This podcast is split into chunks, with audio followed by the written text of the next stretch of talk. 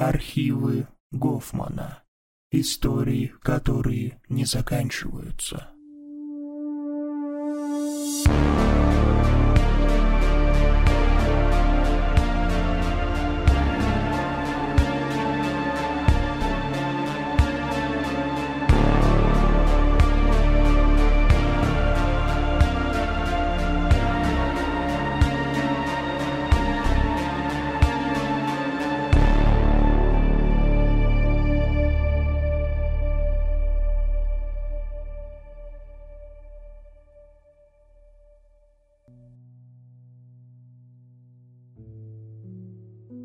История, которую я собираюсь поведать, вписывается в несколько временных промежутков.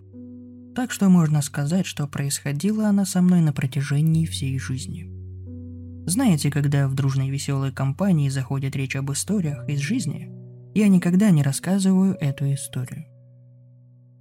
Я пытался делать это перед зеркалом, и каждый раз меня бросает в такой меланхоличный дрейф, такой беспросветный серый ужас, глубокий и далекий, но такой пронзительный, что меня волей-неволей одолевают слезы.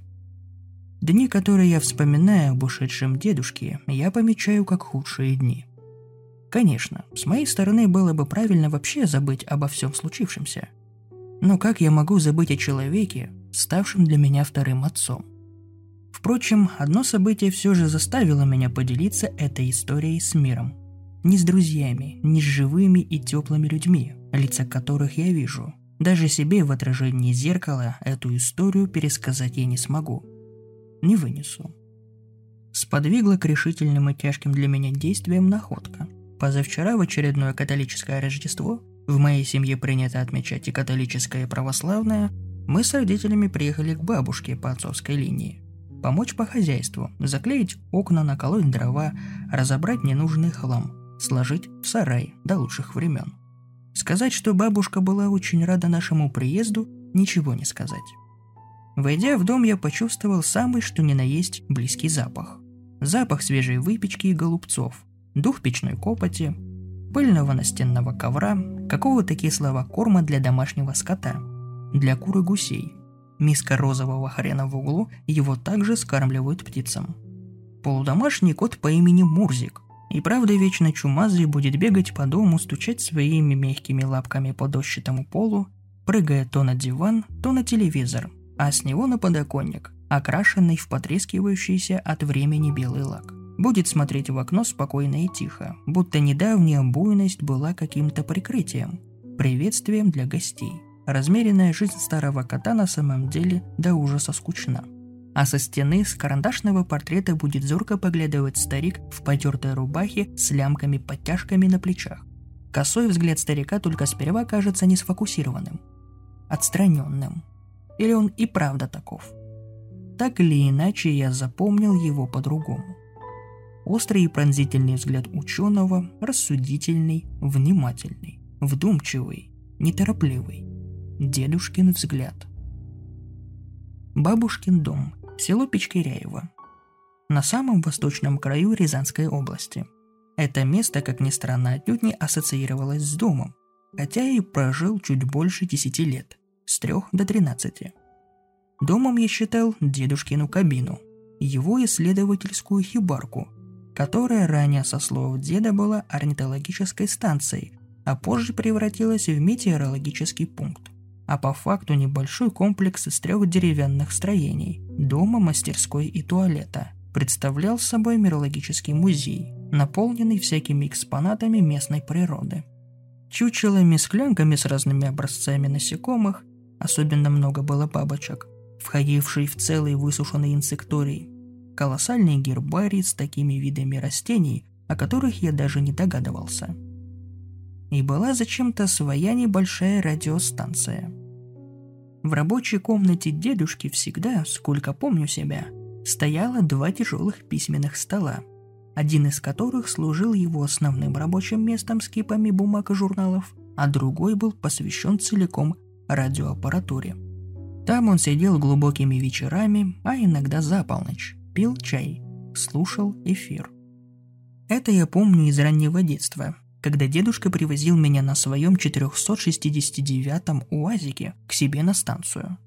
Куда-то налево из деревни, вдоль железной дороги, а потом в лес. Глубокий, непролазный, заболоченный лес. По грязи в чащу. Всегда было очень страшно ехать. Больше всего боялся, что на нас нападут лесные гномы. Моя озорная бабушка всегда рассказывала мне страшилки, когда я отказывался спать. Классические были про бабайку и про лешего. И вдруг внезапно про гномов. Гномы мне казались самыми ужасными существами в фольклорном репертуаре бабушки. Истории про то, как маленькие люди похищают непослушных детей. Представляют к деревянному прочному дому лесенку, карабкаются посреди ночи наверх, к окну. Смотрят, проверяют, спит ли дитё – а коль не спит, достают блестящий ключик, которым волшебным образом открывают окна, и целые своры забирают ребенка. Без звуков, без криков. Не сможет дитё и словечко вымолвить от страха. Такие вот истории про гномов, которые приходят из леса. Из-за этих народных местечковых страшилок, кстати, и сформировался мне интерес ко всему мистическому. Страшному, необъяснимому – Именно такая атмосфера царила вокруг мирологической станции моего деда, и вокруг него самого в том числе. И самой великой тайной моего дедушки среди всего непонятного по детству хлама для изучения природы, метеорологического оборудования и засушенных насекомых было радио. Не уверен, мог ли дед внятно ответить на вопрос «Что ты слушаешь по радио?» И уж поверьте, я часто задавал его – Поначалу эти вопросы всегда были из любопытства. Неужто ребенку будет совсем неинтересно знать, что же такое дедушка может слушать с этим странным аппаратом, который то и дело постоянно трещит, жужжит и щелкает? И почему он вечно что-то записывает в свой журнал? Я помню его как другой журнал. Тот самый, который он доставал исключительно для работ с радиотехникой – Иногда по ночам я просыпался. По разным причинам. Если это были кошмары, я всегда ходил к дедушке, если он, конечно, не спал, и рассказывал ему все, что приснилось. Если просто так, от холода или еще чего, то раз через раз, редко, тихо вставал с кровати на скрипучий пол, стараясь попадать на отмеченные в памяти доски, которые в любое время года не издавали ни звука – крался к двери, приоткрывал, молясь, что будет без скрипа, возвращался в кровать и делал вид, что сплю. А на деле просто смотрел, как дедушка сидит в старых советских наушниках, оперевшись локтем о стол с ручкой в руках. Послушал, записал. Послушал, послушал еще, записал. Как долго он сидел по ночам и просто слушал. Даже в сознательном и зрелом возрасте, много лет спустя, я никак не мог понять, что такое может быть в прослушивании радиоэфира? Ведь он, по сути, представляет из себя нагромождение шумов, странных бессмысленных сигналов и звуков. Шипение, шебуршание, целых стен беспросветных помех. Только открыв для себя ВПСДР, я понял. Он искал. Он искал что-то очень долго, методично, внимательно искал. На протяжении долгих лет, по крайней мере, он точно занимался этим более десяти лет, еще до моего рождения и до самой его смерти. Когда я осознал тот факт, что на протяжении такого продолжительного времени мой дед искал нечто по ту сторону сигнала, меня пошатнуло, и я несколько месяцев бредил идеей о том, чтобы отправиться из Рязани, где я на тот момент учился, прямиком в Печкиряево. Оттуда к деду, на метеорологическую станцию – Хотя его давно уже не стало. Помимо этого я пытался долго и усердно вспомнить нестандартные истории и тревожные, ключевые моменты моей жизни с дедушкой. И каково мое было удивление, когда я понял, что не могу ничего вспомнить. Абсолютно ничего. Точнее, я помню дедушку. И помню его мирологическую, или все-таки метеорологическую станцию. Я помню радиоточку, но я совсем не помнил никаких историй, хотя ощущение присутствия было стойкое. Я был полностью уверен, что что-то происходило. Какие-то куски памяти как будто растворились, и от них осталось только послевкусие, как фантомные воспоминания из детства. Сейчас, печатая это, я даже начинаю сомневаться в том, каким образом дедушка исчез. До сих пор про это не знает никто. Никто, кроме меня. Потому что я вспомнил об этом позавчера, если бы всю жизнь я пробыл в неведении. Я видел, как он ушел, но мне будто сразу стерли память. И вот недавно я вспомнил. Попытки воспоминаний студенческого периода, а также та самая позавчерашняя находка наконец-то прояснила некоторые моменты в моей странной, нестабильной памяти. Об этих историях я готов рассказать.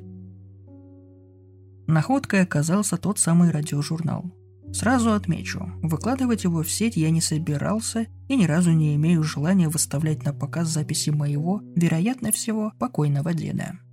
Надеюсь, вы войдете в мое положение. В ответ я выражу благодарность всем тем, кто сможет понять мои душевные колебания. Надеюсь, весь остальной рассказ подкрепит понимание ситуации и чуть подробнее осветит причины, по которым я не буду показывать ничего из предметов, связанных с дедушкой. Журнал деда является записной книжкой формата примерно А4. Страницы давно пожелтели и отсырели, так как находились в сарае. Причины отказа от сохранить его в доме я не представляю. Исписаны все страницы до победного конца. На титульном листе я нашел номер журнала 14. 14 журналов, что, возможно, не предел – за более чем 10 лет в 14 журнале в среднем 100 страниц. Из-за того, что некоторые вырваны целыми кипами, а некоторые наоборот, вставлены из других журналов или вообще имеют другой материал бумаги, где-то приложены географические карты. Кое-где дедушка чертил схемы сам. Например, изучая журнал, я насчитал четыре самолично отрисованных карты, которые изображают разную местность. После усиленного гугляжа я пришел к выводу, что некоторые топонимы и названия деревень на схемах деда относятся вообще к другим областям нашей необъятной. Одна схема, например, относит нас к Чувашии и изображает область села Красноармейская и деревень Янгасы и Хлеси, где крестом отмечена область с координатами, которые почти в точности повторяют координаты радиорелейной станции, в реальности действительно находящейся там – Рядом колонка с записанными в ряд частотами. Мои исследования продолжаются по сей день. Прямо сейчас. В общем, введя вас в курс дела, я могу продолжить рассказ. Думаю, не стоит говорить очевидные вещи. Находка вергла меня в состояние полнейшего шока, непонимания, страха и одновременно принятого растекающегося чувства открытия, откровения. Спустя долгие годы я смог прикоснуться к тайне, или хотя бы к ее малой части, которая окутывает личность моего дедушки. Правда, теперь взгляд с портрета выглядит еще более таинственным и загадочным. Радиожурнал дал куда больше вопросов, чем ответов. Стоит теперь, наверное, поведать истории, которые я сумел вспомнить благодаря радиожурналу и моим усердным стараниям. Я объединю их в один рассказ, чтобы не разбивать все это на несколько частей. Итак, 40 коротких сигналов. Помню, как дедушка в очень глубоком детстве рассказывал, и что если не подкормить птицу осенью перед тем, как они улетят на юг, то в ноябре самые последние стаи будут лететь определенным числом особей. Лететь они будут обязательно в форме клина. Их будет 40. Они не будут кричать. Я не знаю, что этим хотел сказать мне дедушка, но по детству я воспринимал эту историю так, как он хотел. После этого я никогда не забывала класть просов в кормушку, прибитую к березе за домиком на станции. Более того, я напоминал об этом дедушке, если он ненароком забывал. Почему-то, когда он упоминал о подобных тревожных закономерностях в природе, я охотно верил дедушке. Не просто потому, что он изучал окружающий мир и знал немного больше меня. Не потому, что он был моим дедушкой. Я смутно ощущал, что он знает что-то такое, чего не знает вообще никто. Никто и никогда. По сей день. Только затем я понял, в чем заключалось его знание. Это произошло осенью, когда мне было 8 лет. Я пошел во второй класс Пикчеряевской средней школы. Тогда прогремели каникулы, и я незамедлительно попросил бабушку отвезти меня к деду. Так и произошло. Дедушка быстро приехал, заодно помог бабушке немного по хозяйству. Помню, я тогда не мог вытерпеть и постоянно торопил деда. Наконец, запрыгнул в УАЗик и помчали сквозь болото и леса. Когда мы прибыли на станцию, дедушка предупредил, что ему предстоит много работы. Поэтому я, прогулявшись во дворе и почувствовав скуку, пошел в дом за игрушками. Игрушки находились строго на своем месте, на чердаке, где помимо всякого хлама и, собственно, игрушек, было мое любимое место – мансарда и круглое окошко сверху над балконом. Еще со времен орнитологической станции это окошко служило своеобразным пунктом сбора птиц, которые более или менее приспособились к людям и сами прилетали на станцию. Таких птиц, насколько мне известно, прибивали, то бишь вешали на лапку бирку с порядковым номером, изучали особей. Это, конечно, лишь догадки, но все указывало на нечто подобное.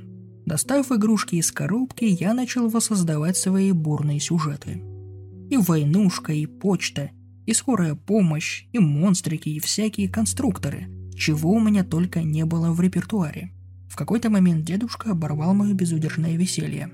Он ворвался на второй этаж и с криком приказал скорее спускаться вниз. Я не на шутку перепугался и, бросив все игры, схватил дедушкину руку. Мы помчались по деревянной лестнице вниз и засели на темной кухне – я пытался расспросить деда, в чем причина такой паники и почему он погнал меня с чердака. Он колеблился и не мог внятно объяснить. Как будто просто не мог сказать.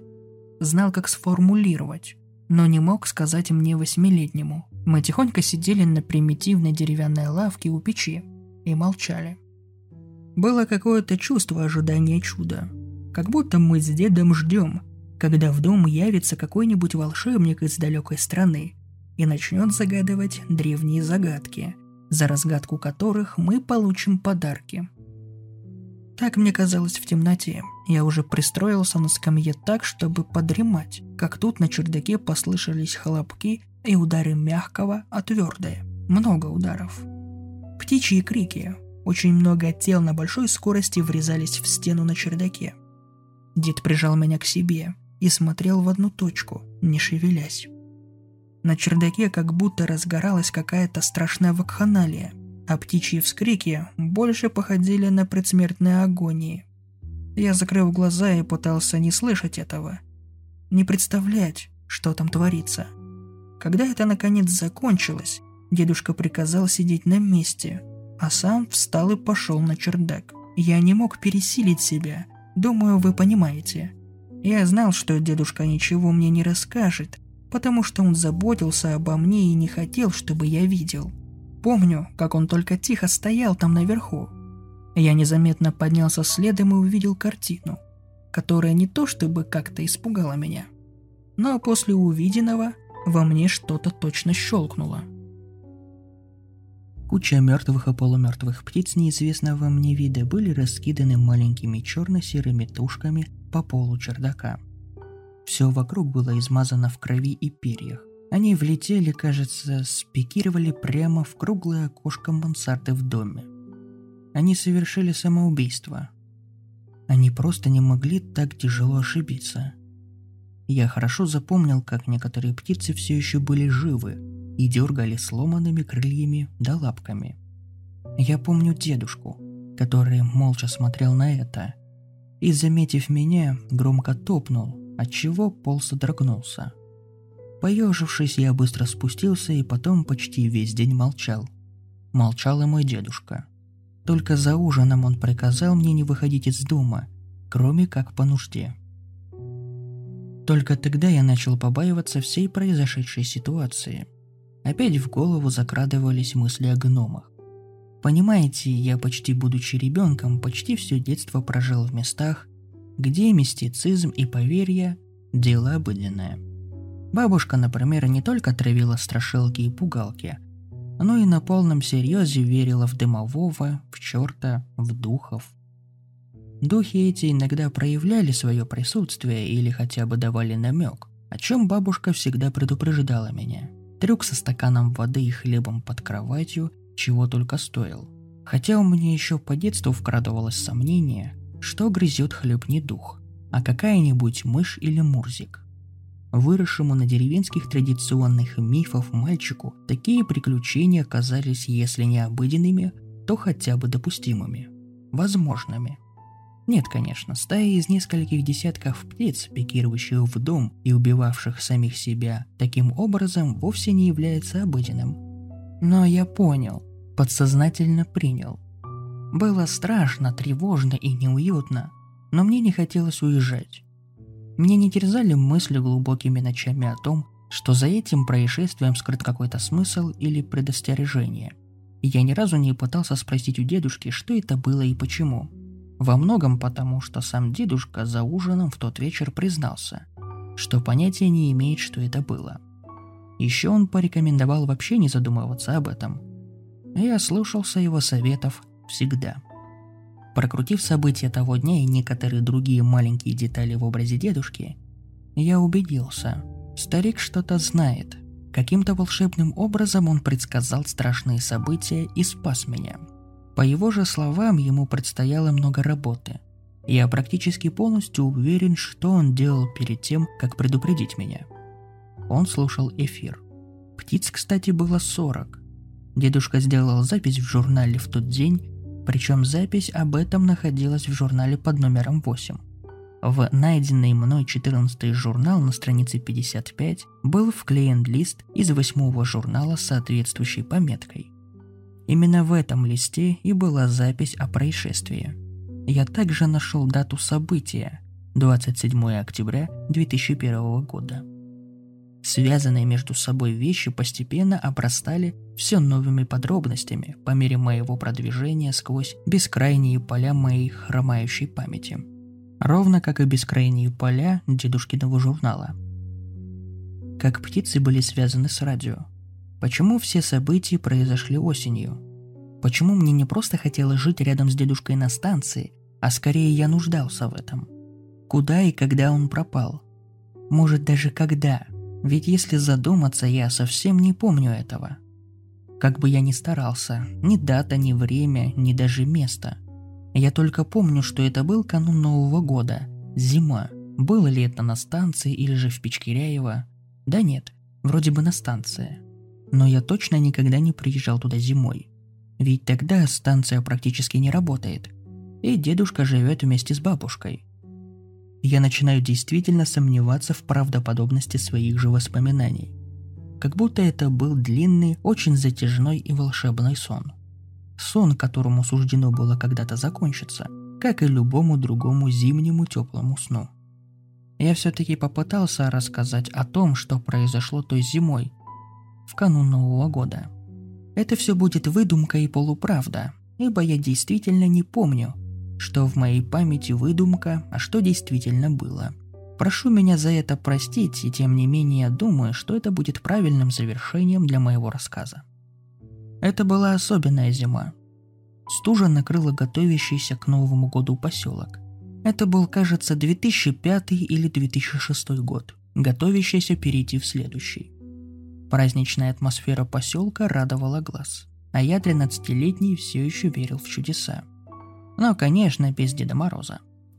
Ходили и калейдовать, и играть в снежных полях. Резвились с нашими и даже с нижними, с ребятами, жившие в южной окраинной части села. Бабушка все еще ходила на почту, а мы бегали и на машинно-тракторную станцию, и на водочку, и даже в лес. Густой и болотистый, он завлекал нас особенно сильно, поскольку любовь к странному и непонятному никуда не девалась. Отнюдь. Она скорее даже крепчала, ибо в поселок летом приезжали ребята из облачного центра. Привозили нам сборники страшилок Успенского, рассказы Говарда Филлипса Лавкрафта, да и сами были не прочь рассказать чего-нибудь. Правда, наши деревенские легенды и ужасы всегда были на шаг впереди, по дикости, неуютности и хтоничности. И в посиделках у костра вгоняли в страх даже самых искушенных. Уже почти подростку мне, как ни странно, становилось все скучнее и однообразнее в селе – Хотелось увидеть город. Посмотреть, как живут городские, ведь по их рассказам у них там целая эпопея жизни. Все активно, все движется и идет вперед. По самому облику городских это было ясно. Хорошая одежда, гаджеты в виде mp3 у девчонок косметичка и журналы. У пацанов брендовые велосипеды, крутые ножики и новенькие футбольные мячи. Наша сельская жизнь и сельские устои меркли на фоне их скверных цацок, постепенно обесценивались и забывались. Некоторые наши детишки и вовсе начали упрекать предков, что те перевезли их в Рязань. Единицы и вовсе рвались в Москву, но не я – Моя странная натура хоть и возжелала поездку в областной центр на месяц-другой, но все же я оставался верен своему окружению, своему чахлому захолустью с его размерной сельской жизнью, с его вечными перебоями со светом, с его плохим сигналом, с его полями, лесами и болотами. Здесь как нельзя лучше можно было прикоснуться к вечности, услышать ее дыхание. Здесь ты сливаешься с природой в единое целое – так что, наверное, так можно было объяснить то, почему я, вырастая и понимая преимущества и нужду в перспективной городской среде, не рвался туда от слова совсем. Хотел ли я стать колхозником, комбайнером, деревенским почтальоном? Я не знал. Быть может, это и было мое призвание. Я и по сей день остаюсь простым парнем. Хоть и поступил в ВУЗ, я врос в эту землю корнями – на Новый год я решил съездить к дедушке на станцию. Как обычно, я позвонил ему в кирпичеподобный сотовый телефон в пластиковом чехле. Он взял трубку с привычным опозданием. Мы договорились, после чего я плотно поел. Попрощался с бабушкой, и вот уже через два часа я был дома. Дедушкина мирологическая станция, красиво припорошенная снегом, она напоминала сказочное поместье местного лесника. Дым из печной трубы – искрящийся, чистейший природный снег, пихтовые, еловые и сосенные стены, окружавшие станцию с трех сторон, хотя лесной массив был смешанного типа, а с четвертой – заболоченное поле без конца. И тишина. Зимой на станции, как и в любом другом диком месте, было ужасно тихо. Мерзлота будто останавливает всякую жизнь, заставляет воду стыть, накрывает одеялом сна травы и земли – консервируют водоемы. Зимние птицы, снегири, синицы и вороны тут как тут. Всегда тут были и будут. Видать, еще со времен орнитологической станции. Выводки птиц через поколения считают эту область леса своим домом. Конечно, ведь дедушка продолжает подсыпать зерна и всякие корма в маленький домик. Помню, как, войдя в дом, почувствовал стойкий запах мандаринов – и помню, как дедушка по-хозяйски поставил на гостиный стол миску с фруктами, печенье и чай. Все было так, будто мы вот-вот будем готовы отпраздновать Новый год. В этот день он выглядел особенно счастливым и почти спокойным. Именно почти. По вечерам он привычно сидел за своим любимым вечерним хобби. Слушал радиоэфир. Не смогу точно воспроизвести, что я делал в тот день, но точно помню, как пришел с прогулки уже в сумерках. Поставил лыжи в сарай, разгрузил саночки. Я вез дрова из леса, который дед доверил мне нарубить. Так он, наверное, хотел отвлечь меня от станции, чтобы я на время не появлялся рядом. Когда я вошел в дом, он собрал свой походный рюкзак, который он доставал только в случае длинных и дальних походов. Меня не насторожила эта картина, наоборот – я был уверен, что дедушка пошел искать меня, ведь я и правда задержался в лесу. Другая моя теория отсылала меня к тому, что дедушка решил приготовить сюрприз в виде новогоднего лесного похода с поиском кордона, где, по слухам, находился курган древних шаманов. Я отчаянно помню растерянное дедушкино лицо, которое невероятно сморщилось, завидев меня – его глаза забегали по сторонам, и из рук выпал какой-то стеклянный шарик, за которым он тут же припал к полу, схватил до того, как тот укатился. Дедушка отрадно похвалил меня за принесенные дрова и пригласил к столу, который уже был празднично накрыт на двоих. На техническом столе с радиоаппаратурой потрескивали наушники. Журнал был открыт на распашку. Мы уселись, и дедушка начал поздравлять меня – его улыбка, его хлопок по плечу. Все выглядело так, будто он собирается в путь. Прощается. Я поздравил его в ответ так, как это умел делать простой сельский скромный пацан 13 лет.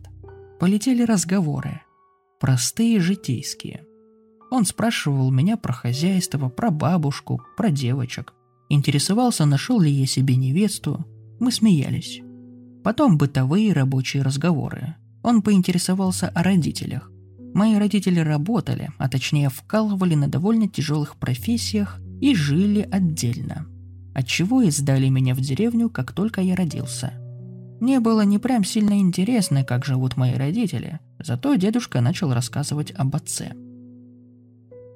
Странные ностальгические разговоры все больше настораживали. Хоть я и не мог никак допустить себе портить этот предновогодний вечер.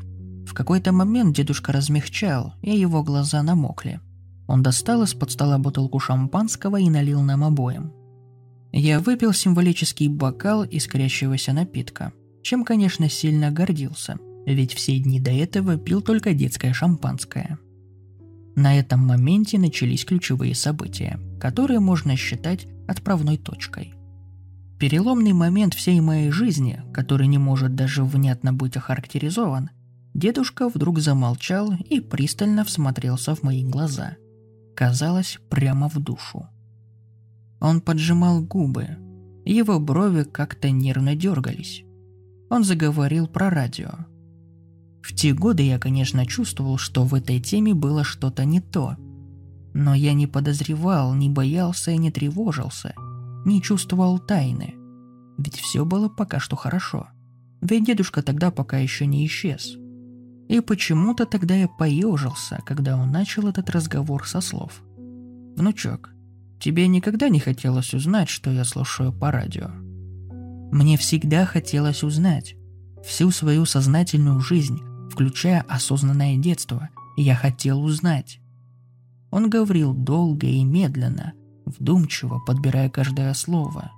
Он рассказывал невероятные вещи, о которых я сумел вспомнить только после изучения радиожурнала. Сейчас я вычитываю слова и числа из него – Пытаюсь сопоставить с тем, что он мне говорил. Он начал с вопроса, который дословно переписан в журнале, только там он адресован самому себе. Тебе никогда не приходилось осознавать, что вокруг тебя существует мир, о котором ты даже не догадываешься. Вот, скажем, мир, в котором существуют радиоволны. Некий фантомный мир, как, например, волшебная страна с другими законами физики. Знаешь, как в сказках и фантастических рассказах.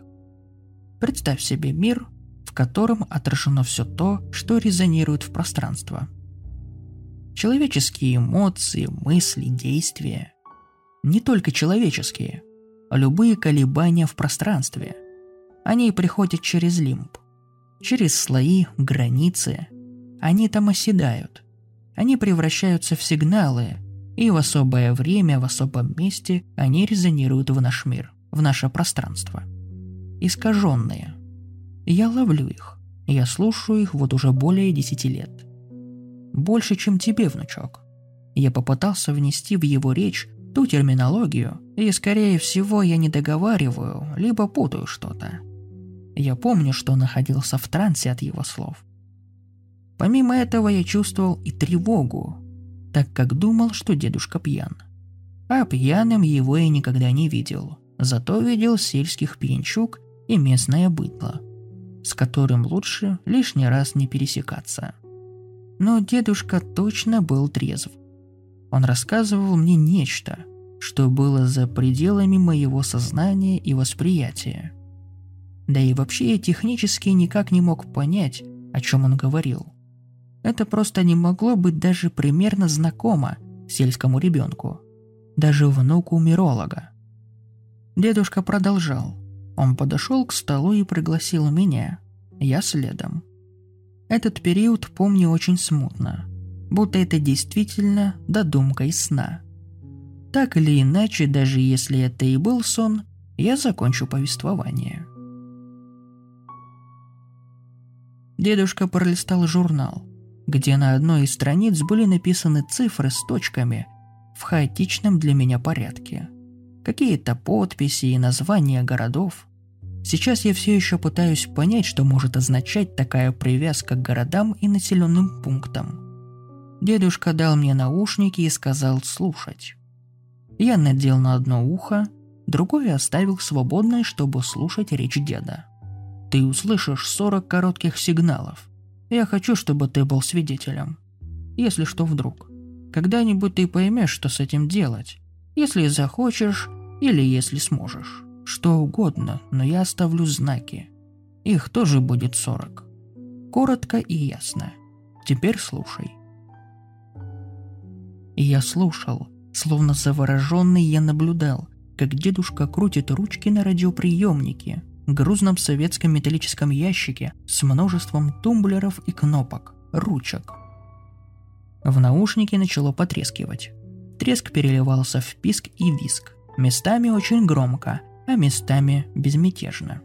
Я точно кривился и хотел скинуть с головы это неудобное жуткое устройство, напоминающее металлического паука из проволоки, толкнуть дедушку и убежать. Но я этого не сделал. Я бы мог обидеться на дедушку и его странные игры. Я бы мог подумать, что он действительно пьян и потерял рассудок. Что он специально меня пугает и потом еще расскажет историю про гномов-похитителей. Но я просто не мог позволить себе такое. Дедушка всегда делал для меня полезное и искреннее. В те моменты он делился со мной чем-то сверхважным, архиважным – он преподнес это маленькому мне так, будто от этого зависела вся моя и даже его последующая жизнь. Теперь я это не только ощущал, но и начал невольно в это верить. И я уже на пути к пониманию. Когда он выкрутил нужную частоту, я услышал первый сигнал. К сожалению, я все еще не могу найти в 14 журнале ни одного намека на 40 сигналов. Но я продолжаю поиски. Как только выйду на них, обновлю историю. Он представлял собой некий шум, который походил на стрекот кузнечиков. Длился не более половины секунды. Второй сигнал я не помню. Они были еще более короткими и неясными. Как будто битые аудиофайлы каким-то образом воспроизводятся и выдают обильные искажения. В какой-то момент поиски оборвались странной, ностальгической старой музыкой. Я был уверен, что она то ли из какой-то советской телепередачи, то ли из современного телерадиовещания, то ли вообще звучало на моем выпускном в детском саду. Так бывает с музыкой, которая въедается в мозг, но только косвенно, и ее невозможно вспомнить, хотя она крайне знакома и почти всегда приятна. Прямо посреди искаженной помехами музыки начались слова. Это были то женский, то ли очень высокий мужской голос – ровный и четкий. Он проговаривал цифры и буквы, имена и названия городов. Затем были технические термины, я очень четко по какой-то причине запомнил словосочетание, камерное сопротивление и субатомная частица. Потом была какая-то вырезка из документальной хроники с тревожным содержанием. Вроде про ядерную энергию и оружие. Правда, длилась хроника от силы секунд 10. Завершающим этапом трансляции были мантры святых, перемешанные с интервью с космонавтом, видимо, Юрием Гагариным. В интернете оригинала не нашел, либо не узнал. Шумотека завершилась очень громким пронзительным искажением. И на этом моменте дедушка быстро снял с моей головы наушники. Это были твои 40 сигналов. У каждого они свои. Это ключи, которые помогут тебе в поисках. Ты не хочешь или не можешь пока еще их запомнить. Наверное, ты никогда не захочешь, потому что искать это страшно. Но не бойся, если ты однажды встанешь на этот путь. Я помогу непременно. Я уже оставил подсказки и продолжаю их оставлять. Придет время, и ты тоже. Он как будто споткнулся на полпути и решил не продолжать. Или заботился обо мне раньше, чем я начал сходить с ума от непонимания и нарастающей тревоги.